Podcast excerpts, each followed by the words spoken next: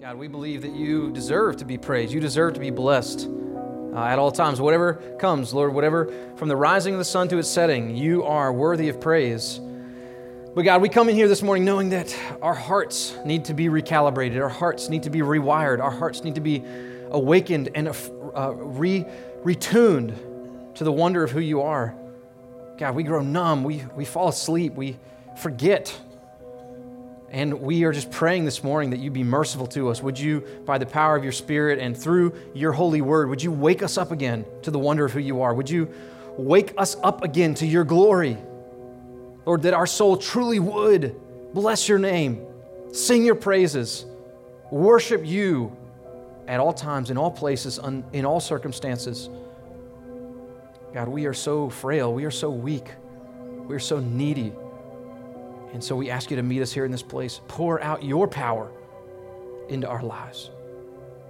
God, we wait upon you. We wait upon you, trusting that none who wait for the Lord will be put to shame, or that none who wait for you will be disappointed. Show us the reality of who you are. We long to see your face. Our souls are hungry and thirsty for you our God, the one true living God. We want to hear from you this morning. Give us a soft heart, give us a humble heart. Lead us to worship your Son, Jesus Christ. It's in His name that we pray and worship. Amen. Uh, as you're taking your seat there, I just want to invite you to go ahead and uh, open your Bible, if you have your Bible, to go ahead and open it to Psalm 113. Uh, we've already heard Psalm 113 read, uh, but we'll be spending our time, uh, most of our time there today. Psalm 113. Uh, in 2010, 2010, uh, SeaWorld animal trainer Dawn Brancheau was killed by one of the animals that she had been training and performing shows with for years. Uh, a six ton orca named Tilikum uh, had seemingly formed a bond with Dawn. Uh, but on this day, the orca's instinct took over, and Tilikum, according to eyewitnesses, uh, seemingly on purpose, dragged Dawn down quickly and swiftly to her death. Uh, when we take an animal like Tilikum, like, a, like an orca whale, a killer whale, and try to, try to bring them close to ourselves, what we call that is domestication. Right? Domestication is when we take something that's wild, something that is uh, that, that, that needs no help from human beings to survive. And we try to bring that thing close. We try to bring it under our control. We try to bring it into a relationship with ourselves. That is what it means to, to domesticate something. Uh, in the aftermath, when you read the report of what happened to Dawn, this, this woman, you can sense the power and the might of Tilikum. I just want to read a little bit uh, to you from the report that, that came out afterwards. It says, The whales Jerking motions resulted in Brancheau's jaw being fractured, her ear, knee, and arm being dislocated, her vertebrae and ribs being snapped. The coroner also determined that Brancheau's spinal cord had been severed in the attack and her scalp was completely removed from her head. In an instant, this animal that she thought she had trained, this animal that she thought she had control over, quickly and swiftly demonstrated that it actually had power over her. It actually had control over her. See, you might be able to capture an animal like a killer whale or, or a lion or a bear or a tiger or something like this, but you certainly cannot domesticate it. You can't be that close to something that powerful and still be safe.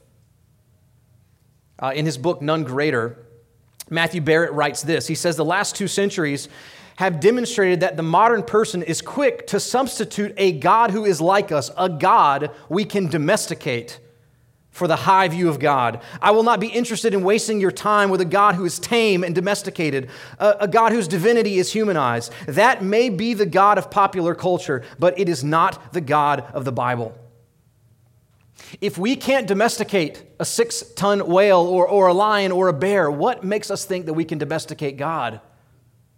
What makes us think that we can bring God down to our level? What makes us think that God ought to listen to, to our perspective, that, that He ought to figure out what the morals of the universe are from, from what we think is right and wrong. What makes us think that we can put God in a cage where He's tamed, He listens to us, and He does our bidding at our pleasure?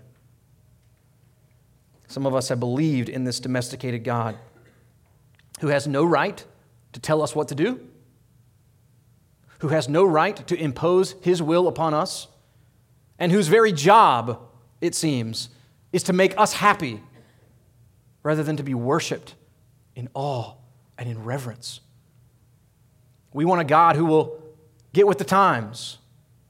We want a God who will progress with us as society seems to be progressing, beyond making us feel generally affirmed and encouraged.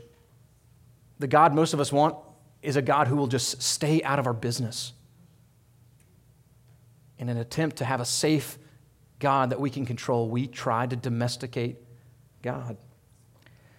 But if God cannot be domesticated, uh, we might be tempted to think, well, you know, if God is so great and He's so big and He's so powerful, does that mean that I have to keep my distance from Him? Does that mean that all the talk about God's love and compassion and care for me is just, is just canceled out? Well, Matthew Barrett answers our objection, saying, Only a creator, not to be confused with the creature, is capable of stooping down to redeem those who have marred his image. See, our inability to domesticate God is actually our only hope. That God must have dominion over me if he will have dominion over my enemies. God must rule over my life if he will rule over my trouble. God must have the right to damn me for my sins if he will have the ability to save me for my sins. That God, this true living God, that it is actually our hope that He is so much greater, so much more powerful, so much higher than we could ever imagine.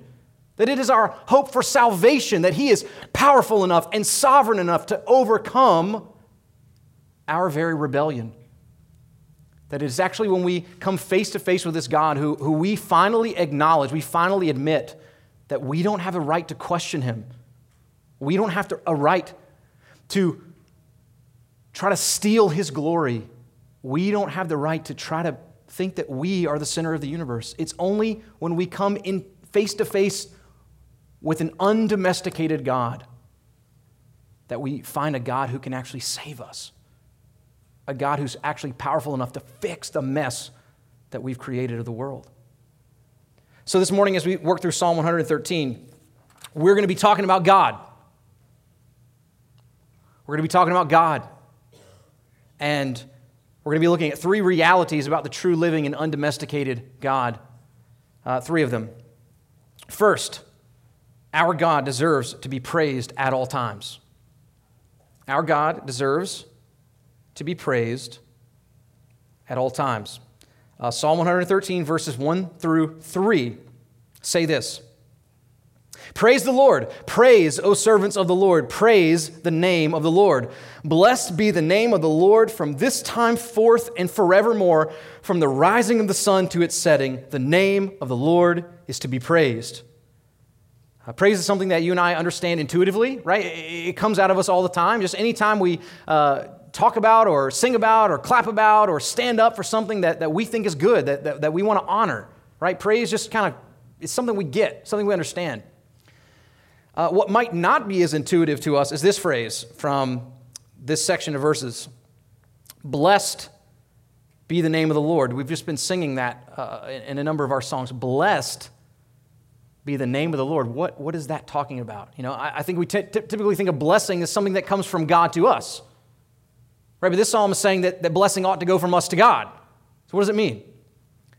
Well, to bless God means to set Him apart with highest admiration in our hearts.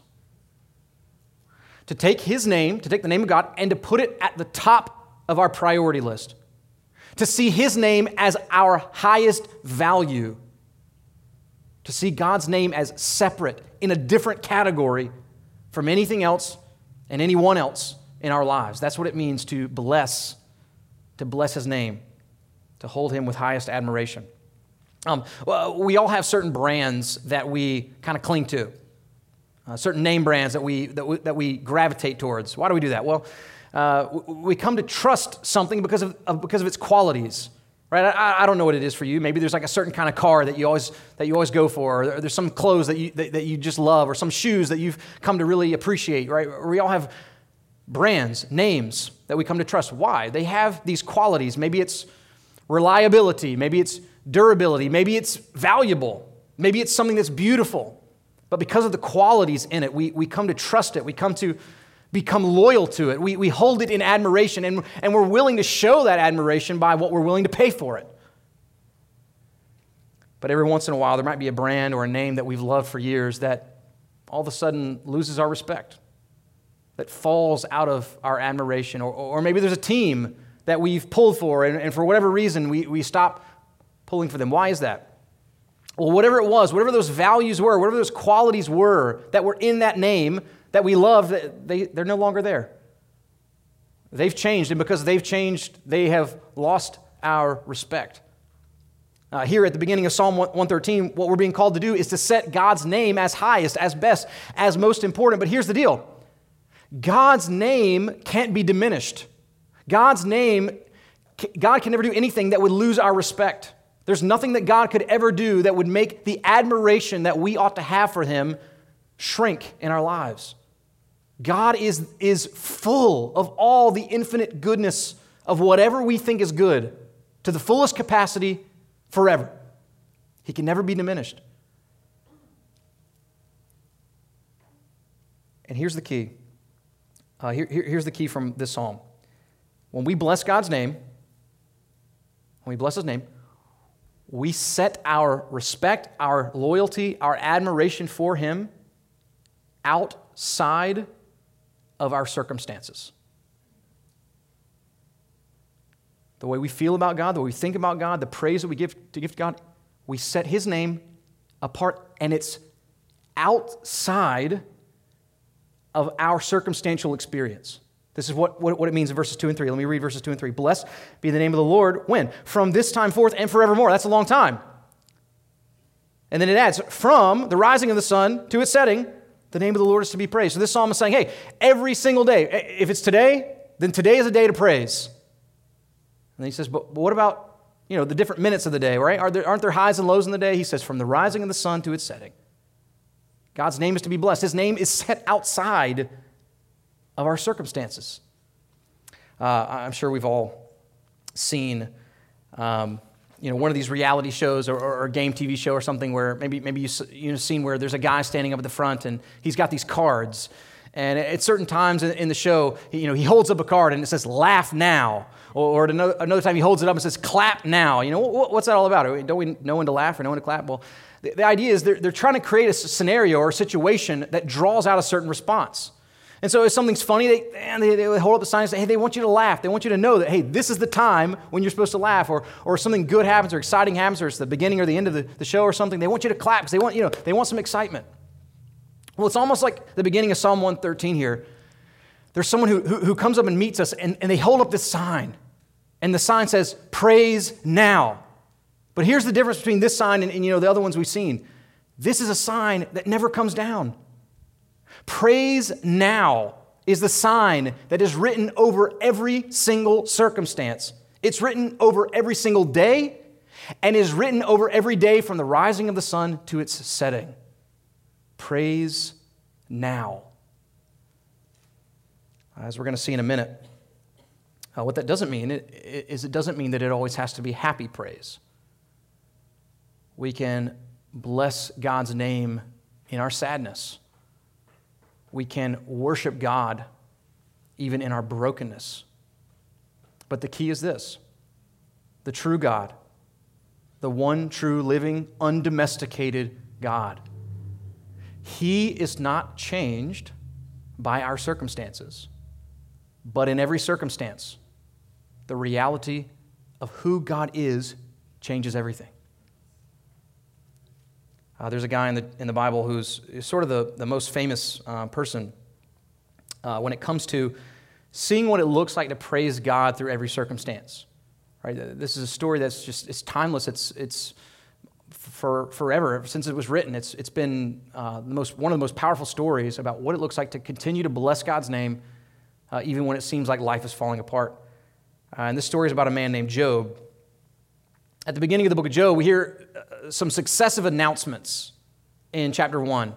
It's like one bad thing after the next happens to him. Job, he loses all of his oxen, he loses all of his sheep, he loses all of his camels, and all the servants who are, who are guarding those animals, they're all killed. Like it, all happens one thing after the next. But then it, it's this, this, this final blow in chapter 1 that is, that is the absolute worst.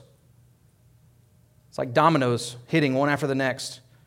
And this, this final domino, at least in chapter 1, it actually gets worse for Job, but at least in chapter 1, this final domino lands in Job chapter 1, verses 18 and 19, where it says, While he was yet speaking, there came another and said, Your sons and daughters were eating and drinking wine in their oldest brother's house, and behold, a great wind came across the wilderness and struck the four corners of the house, and it fell upon the young people, and they are dead, and I alone have escaped to tell you. Can you imagine this as a, as a parent? Not just a child, but all of them at once. This is the worst day you can imagine. I almost feel like if I took all of my bad days together and, and, and kind of put them into one, I'm not sure that it would be this bad. But listen to what happens next. It says, Then Job arose and tore his robe and shaved his head and fell on the ground and worshiped. And, and this is what he said He said, Naked I came from my mother's womb, and naked I shall return. The Lord gave, and the Lord has taken away. Blessed be the name of the Lord. This is Psalm 113. Blessed be the name of the Lord. When? When it's good? Blessed be the name of the Lord. When? When, when it feels like God is blessing me? No, blessed be the name of the Lord from this time forth and forevermore, from the rising of the sun to its setting. The name of the Lord is to be praised. How is it? How is it that Job could be drawn to worship God on his worst day ever? What kind of God must this be that he still blesses this God when all of the blessings in his life in one moment are ripped out? It's because Job did not have a domesticated God. Job knew that his God was worthy of praise all the time. Job knew that there was nothing that could diminish his God's name, his God's worth.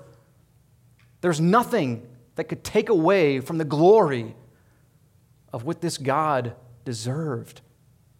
Job saw that this God was a God who kills and a God who gives life. This, this was a God who gives and a God who takes away. And so, even on his worst day, Job, yes, he rips his clothes. Yes, he's in the dust. But he says, Blessed be the name of the Lord. So, from the outset this morning, let's just ask ourselves have we set God's name outside of our circumstantial experiences? Have we come to the place where the praise that we believe this God is worth has nothing to do with what happens in our lives? That we see that this God, whoever He is, is worthy of our worship, regardless of our circumstances. As we work through the rest of the psalm, what we're going to see is why it is that God is worthy. Why is it that Job could worship God in this instance? Why could he still say, Blessed be the name of the Lord? And so, second, this morning, second, our God is transcendent. Our God is transcendent. Let's read verses 4 through 6. It says, The Lord is high above all nations, and his glory above the heavens. Who is like the Lord our God? who is seated on high, who looks far down on the heavens and the earth. Uh, God's transcendence is the reality that He is in a different category from everything else. So here's God over here. And if we could say God is in the, the bucket or the category of creator, and then everything else that has ever existed, both visible and visible, that's grass, and that's time. That's penguins, and it is demons. Everything that has ever existed that isn't God is in the bucket of creation. God is categorically different than everything else and anyone else that has ever been visible or invisible, and that's God's transcendence. Uh, think about God's transcendence like this. Um, we, we think about people who transcend, uh, who, who, who tend to break the ceiling on certain categories. So maybe it's the athlete that, you know, for years, for hundreds of years, uh, this has been the standard. This has been the highest pla- place that someone could go. But then an athlete comes along and they just bust through and they set all the records. We, we say that that athlete transcends the rest. They're outside of the categories of all the other, the other ones. You know, or think about, I don't know, an artist or, you know, think about someone who's an inventor who creates something, you know, like the iPhone, for example. I mean, who, who could have ever dreamed that we would all be walking around with computers in our pocket? I mean, just, here's the ceiling. Here's what we think is possible, and just, it just transcends even what we could have imagined. But here's the difference between God's transcendence and the transcendence of man. When we evaluate the transcendence of man, it's always a matter of degree right? It's always, you know, she was smart, but she was smarter. Or, or, he did something great, but, but, but he did something greater. But when it comes to God, it's, it's not a matter of degree. It is a different category altogether. If I can kind of humbly put it this way, everything else in all of creation is apples, and God is an orange. There's this dividing wall between who God is and between everything else. And this is his transcendence. Now, this psalm is trying to call us to praise this God by describing his transcendence. And I want to highlight four ways that this psalm calls us to praise the transcendent God. First, we're, we're called to praise God for his sovereignty when verse 4 says, The Lord is high above all nations.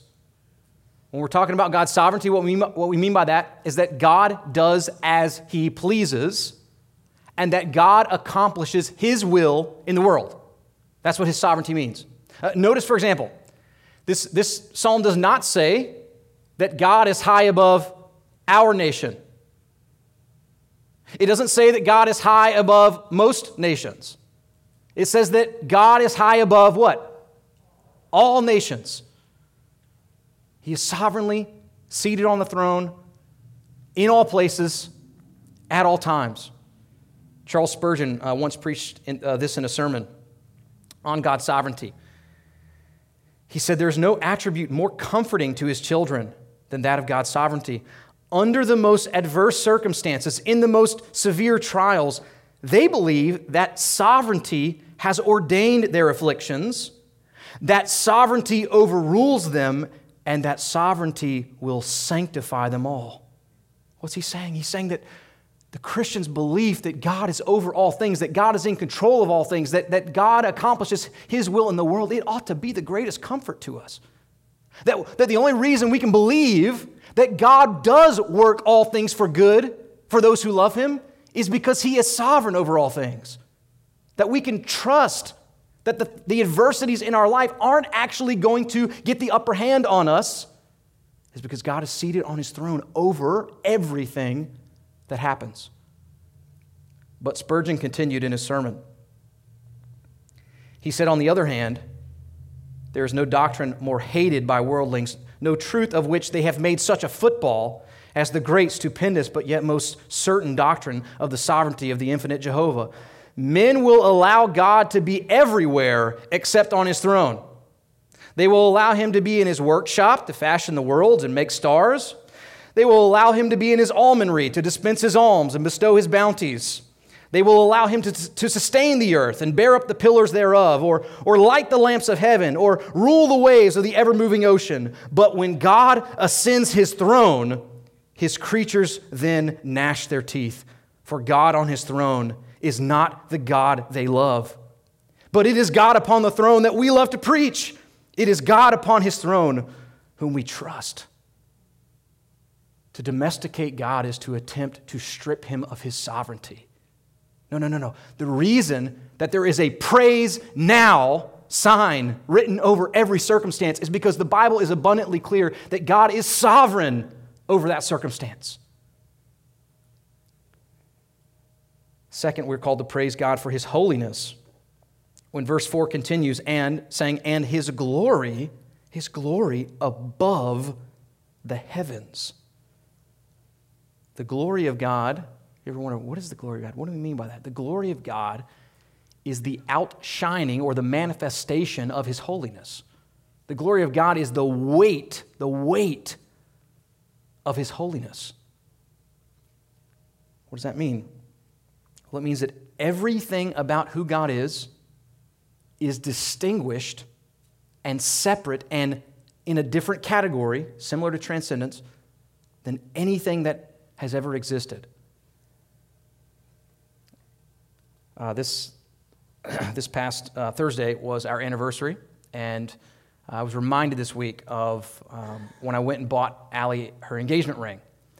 And uh, you know, if you've, if you've ever been, been a part of this thing, you, you know that when you go and you buy a diamond, you have to get a little educated. And uh, you learn about the four C's. Um, you know, somebody's going to get a pop quiz on the way home uh, about, the, about the four C's. Um, there are these categories that you look at a diamond and, and, you, you're trying to distinguish, you know, how valuable is it? How, how pure is it? How uh, wonderful is it? How big is it? And you're assessing, you know, is this worth all this money? Is this worth my wife? You know, is this worth the, the moment? Um, I uh, looked it up this week. Apparently, the most valuable diamond in the world is the Koh i Noor diamond. Uh, it's translated the mountain of light. You know, if a diamond's called the mountain of light, you know that thing's going to be a big honker. Uh, it's known as the largest cut diamond in the world. Listen to this, weighing a ridiculous 105.6 carats. Now, I mean, that doesn't mean anything to me, but it means something to some of you, right? 105.6 carats. I mean, imagine wearing that thing around, you know, you just, you know, just like this all day, you know. Um, now, listen, I, I love my wife's ring. I think she loves her ring. But if you were to put the diamond on her ring up next to the mountain of light, her ring would look like a little piece of grain of sand from the beach. Right? There's just something about the mountain of light that is distinguished. It is glorious. It outshines the rest. Why? Because it has all the categories of wonder that you want in something that precious, something that valuable. It is clearly distinguished from all the rest. And this psalm is saying, God is so glorious, He's so holy that His glory is above the heavens. His glory outshines anything we can imagine. If there is a category to assess goodness, God is perfect in that category. And He is infinitely perfect in that category. Just think of whatever you think is good, God has it, and He has it in infinite proportion. We attempt to domesticate God when we strip Him of His holiness. What does this look like in our lives? Well, we strip God of His holiness when we don't reverence Him, when we don't give Him the awe that He deserves, when there's something else in our life that has more weight. What do I mean by that? I mean more weight in our value system, more weight on our priority list. Something else gets more weight in our life than God. If I can sort of put it on a, I don't know, maybe like a crass level, what I mean, I mean, we, we, we essentially rob God of his holiness when we treat him as our support animal rather than as our Lord, as our King, as our Master, as our God. This God is holy. He is set apart. Third, we're called to praise God for his incomparability. When uh, verse 5 asks, this is a rhetorical question, but we sort of know the answer. Who is like the Lord our God? In other words, there's not even anything to compare him to. Right? So much of how we understand things in life is comparison. Oh, that's kind of like that, or that's kind of like that, or what's like God? Who's like God? He say, nothing. No one. See, God is incomparable because He is the only thing in all the universe that is self sufficient. You and me, we depend on things and on God for every breath, at every moment. Everything else in the, in the universe is contingent. But there's one who's self existent. And why is he self existent? Our God is self existent because he is triune. We worship the one God who has eternally subsisted as three persons God the Father, God the Son, God the Holy Spirit, and yet one God. Three persons, one essence, one being, one nature. Author Jared Wilson explains why we worship a triune God in his book Unparalleled. He says this He says, The God most people want, even in their claims of tolerance and open mindedness, turns out to be very narrow minded indeed. He is simply a projection of themselves. The kind of God we want to worship is the kind who's pretty much exactly like us, the kind who shares our thinking, our preferences, and our tastes. The truth is, once we get a greater perspective, the Christian view of a triune God is not only logical, it is incredibly necessary. The doctrine of the Trinity, in fact, explains the deepest longings of the human heart. That's a big, bold claim to make. He's saying if you want to actually understand how it is that we are the way we are, you actually have to first understand that God is a Trinity. He goes on to explain himself. He says, when Christians teach that God is himself love, they are saying that real love has itself, its origin, and its essence in God. And this cannot be true unless God is a Trinity. Think about it. A solitary God cannot be love. He may learn to love, he may yearn for love, but he cannot in himself be love because love requires an object. Real love requires relationship. And from eternity past, the Father, the Son, and the Holy Spirit have been in community, in relationship. They have loved each other. So the Trinity is not some weird religious aberration Christians have stupidly clung to. It is the answer to the deepest longing of the human heart. What is he saying? He's saying, look around, think about yourself. Think about how necessary relationships are to us. Think about how weird we get when we get dislocated from people in our lives, when we get isolated from people in our lives. Think about how difficult life is when there's not love pouring in and love being poured out. And he's saying that the reason that we are the way we are is because the God who made us is an eternal three in one. That when we say that God is love, we mean from eternity, a Father, Son, and a Spirit have been in love with one another forever. And we attempt to domesticate God when we try to neglect the fact that He is triune. Guys, shouldn't it actually be a little bit comforting that the God who's actually there is beyond our comprehension?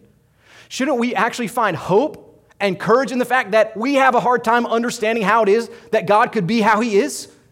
Isn't that a good thing? That the stretches of our imagination are brought to their brink at the reality of the undomesticated living God. Is this hard to understand? I don't know, maybe, but I think that's a good thing. The triunity of God, more than anything else, screams of his incomparability. Who is like our God? Nothing, no one. And then this psalm continues to call us to praise our God. Uh, fourth, uh, we're going to see here um, for his impassibility, when verse 6 says, Who, talking about God, who is seated on high, who looks far down on the heavens and the earth. So, what is God's impassibility? That might be a new word uh, for some of us. Um, I'd love to talk to you about it more later if you're interested, but it means that God isn't able to be acted upon from the outside. God isn't able to be acted upon from the outside. The reason that God deserves to be praised at all times, the reason that there is a praise now sign over all of life is because God is exactly as He has been and exactly as He will be forever at all times. We can't affect God. We can't move God. We can't push him out of the way. We can't get to him. He is immovable, he is unshakable. He cannot be acted upon. God has no potential. Everything else in the world, you and I, we have potential. We can grow, we can get better, we can get stronger, we can get weaker, we can get higher, we can get lower. God can't go anywhere that He's not. He's everywhere. He can't learn anything that He doesn't know already because He knows all things. He can't become tomorrow what he wasn't yesterday because he's already what he would be if he could become something. He has no potential. Here's a funny way to envision God's impassibility.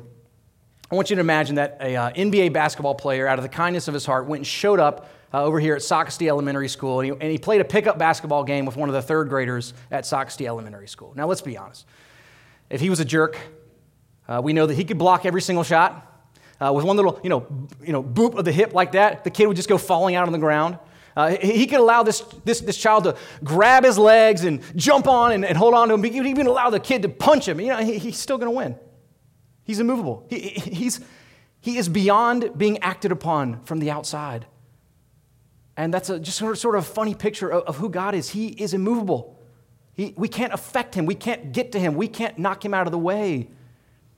And this psalm is trying to call us to praise this God. It's calling us to, to bless this God. Why? Because he's transcendent. Our God is not going to fall off his throne. Our God's promises that he's made to us aren't going to somehow change. He's not going to somehow not be able to follow through on something that he has told us that he will do. Why? Because he's unstoppable. And we need this transcendent God because only a transcendent God can save us. Only a transcendent God could actually reach down into our mess and meet us in our neediness. And that leads finally this morning to our, our third and final thing. In verses 7 and 9, we're going to see this that our God chooses to come close. Our God chooses to come close. Verses 7 to 9 say, He raises the poor from the dust and lifts the needy from the ash heap to make them sit with princes, with the princes of his people. He gives the barren woman a home, making her the joyous mother of children. Praise the Lord. It is true that God is transcendent. It is true that we can never get to Him. It is true that we can never reach up and bring God down to our level. But it is also true that out of his mercy and out of his grace, God has chosen to come down to our level. That this all sovereign one uses his sovereignty to raise the poor up from the dust. That this all sufficient one, who needs absolutely nothing, reaches down into the lives of desperate and needy people and raises them up to be princes in his kingdom. That this God, who is himself very life of very life, has no problem reaching into the womb of a, a, barren woman, or we might even say, reaches into the womb of a virgin and brings forth a child. These two truths of God's transcendence and God's willingness to come close are right at the heart of Christianity. Uh, this is what makes Christianity what it is. This is why this church exists. What do I mean by that? Well, this great, big, transcendent, unimaginable, incomparable God, He has come close in His Son, Jesus Christ. Jesus Christ is the eternal Son who has, who has never been inside of time, who Himself created time, and yet for us and for our salvation, He took on humanity and He stepped into time. This is the good news of Christianity that the great, transcendent God has come so close that he has become one of us. This Jesus, who is God himself, he became man, he lived a perfect life. He actually, for the first time in all of history, he became an obedient person says in Hebrews that he learned obedience. Not only did he learn obedience, but he sweat like we sweat. He was slapped, he was spit on, he bled, and he eventually died. And what was he doing when he died? Well, not only did he die, but he died taking our sins upon himself.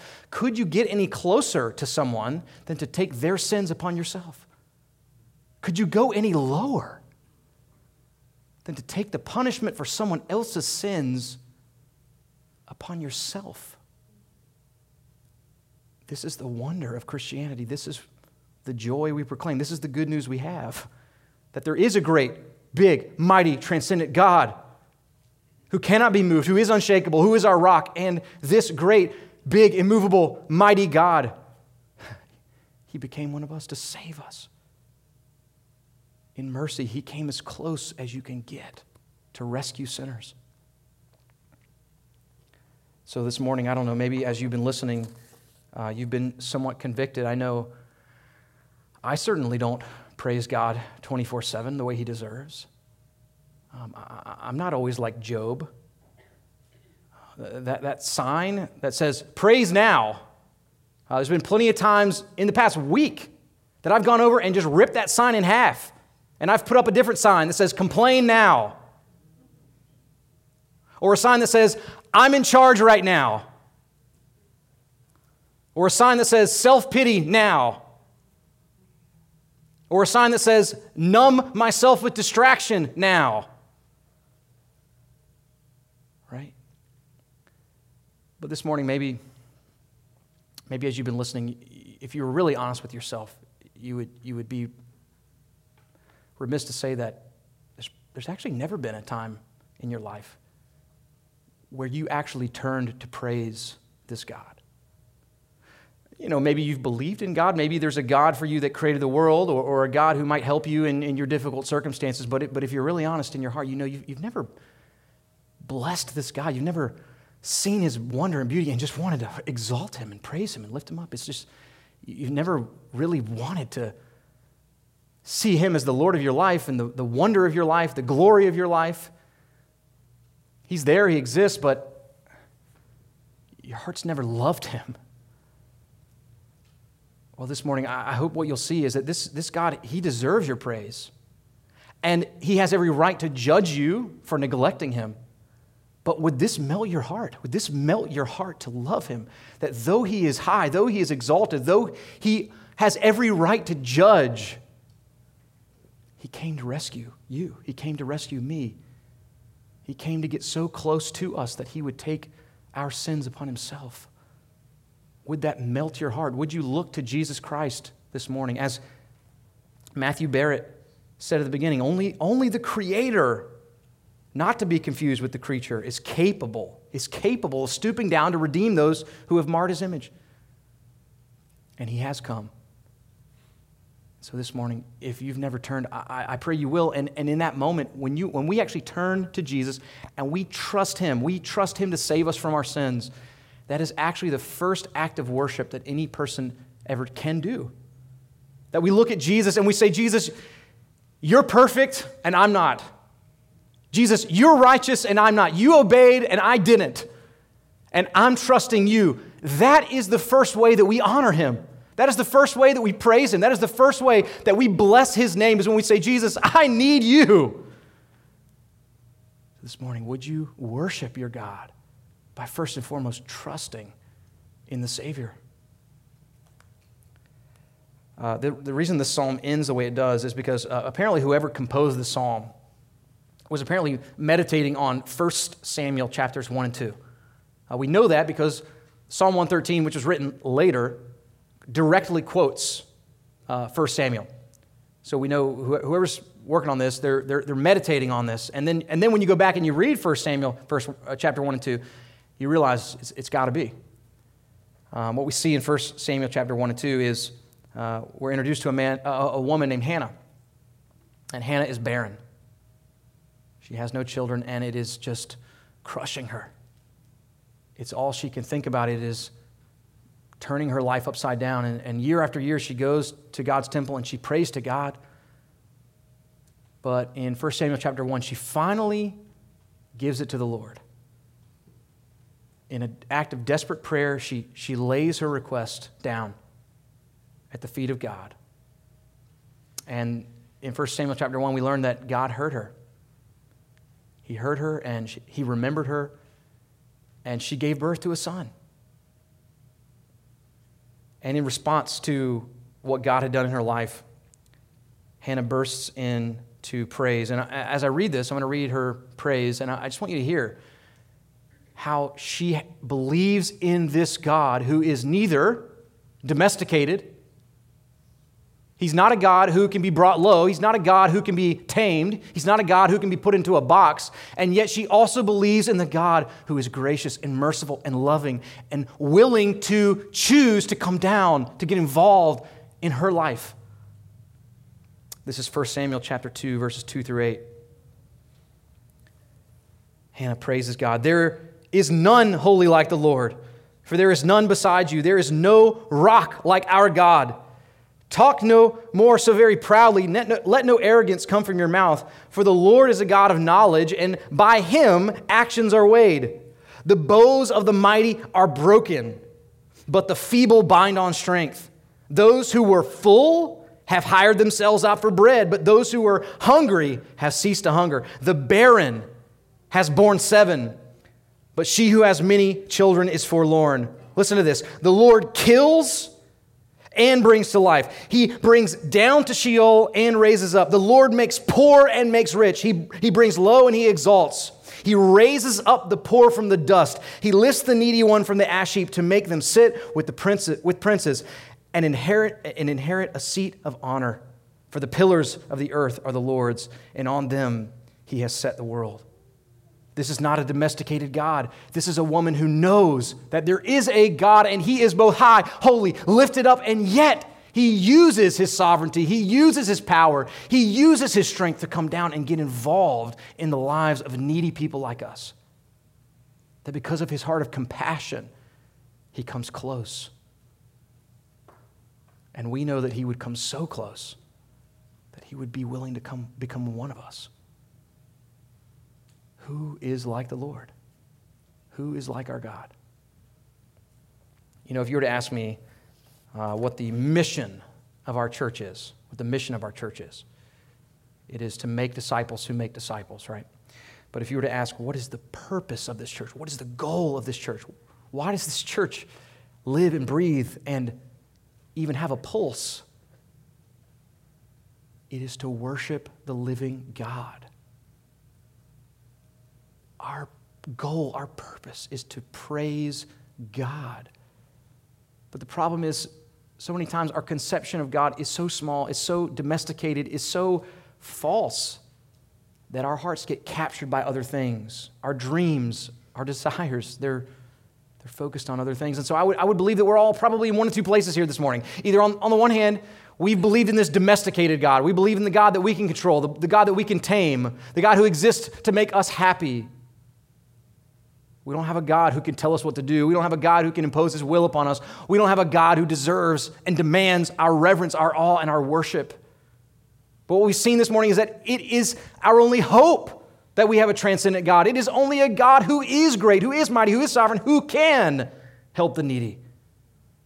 But maybe you're at another place this morning. Maybe your God is a distant God you think God could never love me, God could never get involved in my life, God could never show up for me.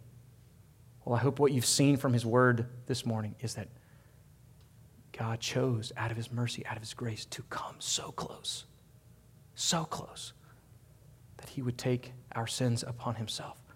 And that means He's right here. That means He's available. That means He's open to us. And that means that He deserves our praise from this day forth, forevermore, from the rising of the sun to its setting. The sign over our lives and over this church, may it forever be praise now. Let's worship. God, we thank you, we love you, we exalt you. Uh, how many times have we belittled you? How many times have we not felt the weight of what you're worth? How many times, on the one hand, have we tried to bring you down to our level and think that you should work on our timeline? And yet, at the same time, God, how many times have we doubted your mercy, doubted your grace, doubted your compassion? How many times have we believed that you were too far from us to actually have a relationship with you? And so, again, we ask that you would retune our hearts, recalibrate us to, to who you are the real God, the true God, the living God. We want to know the God who is there we want to know the God who's revealed to us in the scriptures. God, we want to know the God who's both so much higher than we could imagine, and yet the God who is so loving, so gracious, that He's come right here into our world to be with us, to be the God who is with us. Lord, would you lead us to lives where we bless your name, no matter what, no matter the circumstances, that your name would be blessed forever. It's in Jesus' name that we pray. Amen.